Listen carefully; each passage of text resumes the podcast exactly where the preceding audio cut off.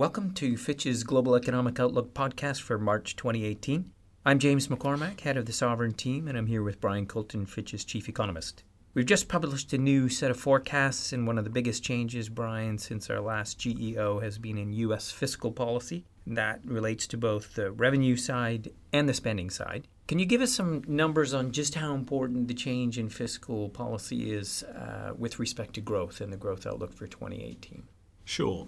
Our previous forecast uh, for, the, for the US had already factored in uh, quite a significant fiscal easing in 2018 and 2019 on the tax side. But what we actually saw past late December of last year was a little bit bigger than that, more like 0.7% of GDP in, in 2018 and 2019. I think previously we've been assuming 0.5 or 0.6. So we had to add a bit of growth uh, from, from that. But the biggest surprise really was on the spending side. We, we didn't anticipate such a big increase in the dis- discretionary spending envelope for 2018 and 2019. So when you add both of those thing, things up, you're probably looking like an overall fiscal easing in the US uh, on the on the federal side over the next couple of years, maybe one and a half to one and three quarter percent of GDP.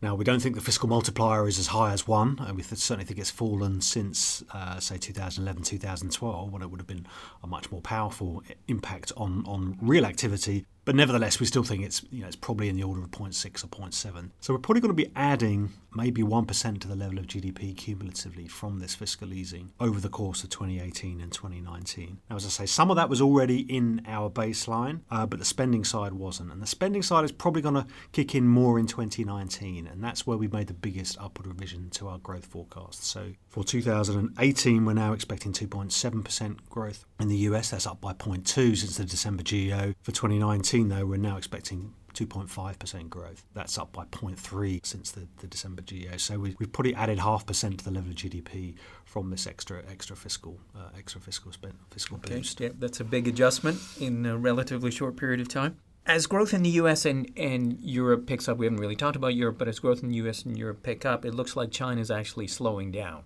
So, how do we think about the, the impact of a slower growth in China from a global perspective? Well, we certainly do think growth in China is going to slow. I mean, we already saw that through the second half of last year. Growth peaked on a sequential basis in the second quarter, 1.9%, it then dipped to about 1.6. Our forecast has it stepping down a little bit further, 1.5, 1.4 sequentially. So it's, it's quite mild. But when we look at the high frequency data, we see a clear slowdown in credit growth. The metric that we use grew by about 13% in, uh, over the course of 2018, uh, 2017. Uh, that was down from about 16% through through 2016. We've seen a continued slowdown in investment growth, and we've seen housing sales second half of last year more, more or less stabilise, so growth growth around zero. All of those things suggest to us that further slowdown is, is in the cards. And I think where also there's been a little bit of a surprise since our last forecast by in December is the government has probably been a bit more concerted in its efforts to tighten macroprudential policies, to rein in the growth of shadow finance, slow down mortgage lending. They've been sort of dabbing the brakes a little bit harder than maybe we expected and a little bit longer than, than, than, we expected. That sort of cements that view that, that the further slowdown. On the other hand, the external picture is clearly stronger, as we just discussed the US. So we, we've edged up our 2018 forecast to 6.5 uh, from, from 6.4, but it's still a slowdown from 6.9. It's not a very aggressive slowdown. From a global perspective, China growing at six and a half versus China going at six and three quarter seven doesn't really make a big difference. The, the weight of China is growing every year. It's still adding a huge amount to global growth for, for such a big economy to be growing uh, at, at that speed. But any negative news out of China does have a big impact on sentiment globally and, and on emerging markets. And what you've got to remember, you know, 2017 was the first year that growth actually increased in China since 2010 and you know that took a lot of the worries about China away from the market as China starts to slow down again, albeit mild, you know, I, I think the risk of a, some sort of turn in sentiment to China could be a bit more significant, and that, and that could that could amplify the amplify the effects. We don't think growth will slow much further than that, though, because the government again recently has reaffirmed that 6.5% growth is, is their target. You know, they're, they're only making these tightening efforts because growth is, is is above where they're comfortable with. So, should it threaten to go much beyond 6.5, I think we'd probably see bit of a change in tone from the government on the on the macroprudential and side. And a change in policy response. In, uh, in addition.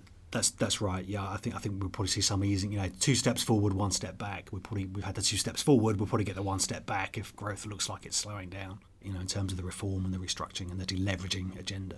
Okay. The GEO uh, this time around talks about the weaker dollar in, in 2017, a couple of reasons why we might expect to see a reversal of that in 2018. Can you give us a couple of details on our view of the dollar? Yeah, I mean, it's probably easy just to look at, look back at 2017 to, to answer that, which was a surprise to us. The dollar weakened, uh, whereas we thought it would it would it would remain remain strong. We've struggled to understand it, to be honest, a little bit. Interest rate differentials wide in the U.S. favour last year. Policy mix has shifted from uh, you know, to, to loose fiscal policy, tighter monetary policy. In the past, that change in the policy mix has led to a, a strong dollar. So there's a couple of different explanations kicking around out there as to, as to what what was behind it. Now, one explanation is it's all about the US trade protectionism agenda, and a weaker dollar is a way to uh, to, to reduce the US uh, trade deficit. Comments by Treasury Secretary Mnuchin you know, kind of gave, gave that theory some weight. I mean, if you believe that, then the dollar should should weaken further because this macro policy mix we see is is likely to lead to a higher US trade deficit, all else equal. So, if that view is correct, then expect further dollar weakness. But we don't put so much weight on on, on that view. I, I think maybe there's an explanation which is actually possibly it was about the fact that in 2017 the biggest positive surprises in the world economy were away from the US. Particularly the eurozone growth picture was much stronger than any of us expected 12 months ago, and and that was to some extent reflected in interest differentials, not in the sort of traditional form, but in terms of how those interest differentials were, were changing over time. Uh, and particularly, you know, there's been some research published which has looked at how the expected change in interest rates from today to, to, where rates will be in three years' time, how that metric evolved over 2017. And what you had in 2017 in the US was the Fed raising the policy rate, but long term rates not really moving up very much, not until right at the end of the year. So you sort of had a, a, a, a decline in the expected increase in Fed rates over time as the year went as the year went year went by, as the policy rate rose and longer term rates didn't as the yield curve flattened.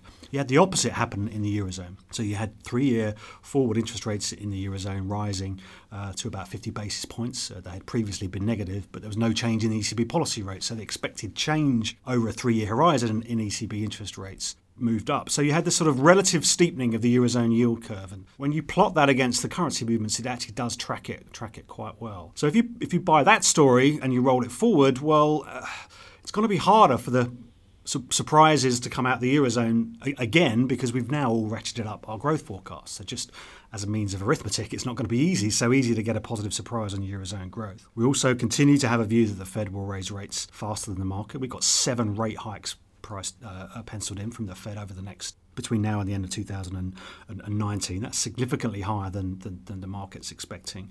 And we do think there's going to be some impact on the, t- the term premium um, as the Fed shrinks its balance sheet. So all those things would actually suggest that the would probably see a, a renewal of, of, some, some renewed steepening in the US yield curve, some, some restoration of that, of that interest differential. So that suggests to me that probably some of this recent weakness in the dollar will, will, will, will be reversed. Could he, could looser U.S. fiscal policy also contribute to that? Higher, longer-term U.S. Think, interest rates as well. I think certainly. I mean, you know, the, there's going to be a lot more issuance from from the Treasury as the as the deficit uh, has has increased. Looser fiscal stance is, is going to add to domestic demand pressures. Is, is going to add to the risk of the risk of rising inflation. So there are a lot of things sort of adding up to me uh, to suggest that uh, the, the, the US US rates are, are likely to, to, to probably see a bigger shock in 20, 2018, 2019 uh, than was the case in last year, and I think that should be dollar positive. I think those will be issues we talk about as the year goes along. Finally, the report mentions a couple of key risks for uh, for 2018. So what are they? What are the key risks that you you see, and what are the macro implications from them? Well, I, I guess what's become an important risk now, and still not our central case, but